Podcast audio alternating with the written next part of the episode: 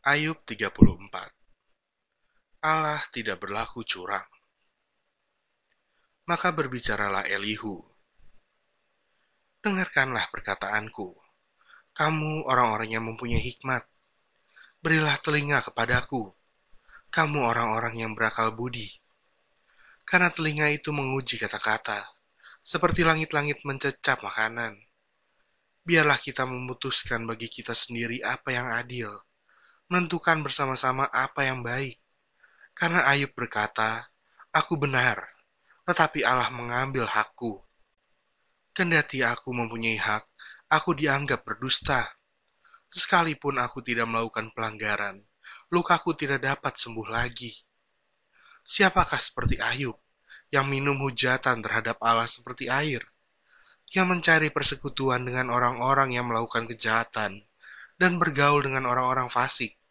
Karena ia telah berkata, tidak berguna bagi manusia kalau ia dikenan Allah. Oleh sebab itu, kamu orang-orang yang berakal budi, dengarkanlah aku. Jauhlah daripada Allah untuk melakukan kefasikan, dan daripada yang maha kuasa untuk berbuat curang. Malah ia mengganjar manusia sesuai perbuatannya, dan membuat setiap orang mengalami sesuai kelakuannya. Sungguh, Allah tidak berlaku curang. Yang maha kuasa tidak membengkokkan keadilan. Siapa mempercayakan bumi kepadanya? Siapa membebankan alam semesta kepadanya?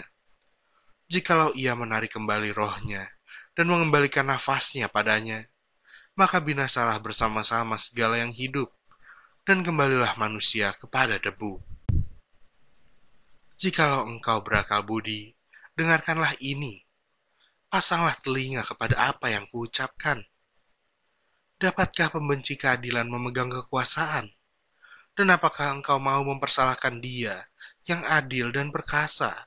Dia yang berfirman kepada raja, hai orang dursila, kepada para bangsawan, hai orang fasik. Dia yang tidak memihak kepada para pembesar, dan tidak mengutamakan orang yang terkemuka daripada orang kecil, karena mereka sekalian adalah buatan tangannya. Dalam sekejap mata mereka mati. Ya, pada tengah malam, orang dikejutkan dan binasa.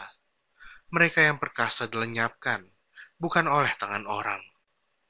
Karena matanya mengawasi jalan manusia, dan ia melihat segala langkahnya. Tidak ada kegelapan ataupun kelam kabut, di mana orang-orang yang melakukan kejahatan dapat bersembunyi.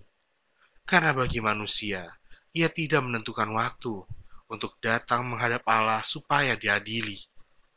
Orang-orang yang perkasa diremukannya dengan tidak diperiksa, dan orang-orang lain diangkatnya ganti mereka. Jadi, ia mengetahui perbuatan mereka, dan menggulingkan mereka di waktu malam, sehingga mereka hancur lebur. Mereka ditamparnya karena kefasikan mereka, dengan dilihat orang banyak, karena mereka meninggalkannya, dan tidak mengindahkan satu pun daripada jalannya. Sehingga mereka menyebabkan jeritan orang miskin naik ke hadapannya, dan ia mendengar jeritan orang sengsara. Kalau dia berdiam diri, siapa akan menjatuhkan hukuman? Kalau dia menyembunyikan wajahnya, siapa akan melihat dia, baik itu sesuatu bangsa atau seorang seorang? Supaya jangan menjadi raja orang fasik, yang adalah jerat bagi orang banyak.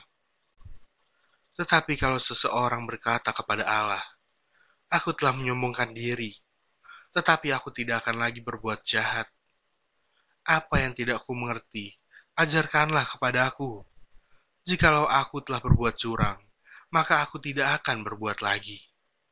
Menurut hematmu, apakah Allah harus melakukan pembalasan karena engkau yang menolak?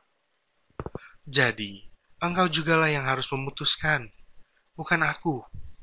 Katakanlah apa yang kau tahu. Maka orang-orang yang berakal budi dan orang yang mempunyai hikmat yang mendengarkan aku akan berkata kepadaku. Ayub berbicara tanpa pengetahuan dan perkataannya tidak mengandung pengertian. Ah, kiranya Ayub diuji terus-menerus karena ia menjawab seperti orang-orang jahat. Karena ia menambahkan dosanya dengan pelanggaran. Ia mengepalkan tangan di antara kami dan banyak bicara terhadap Allah.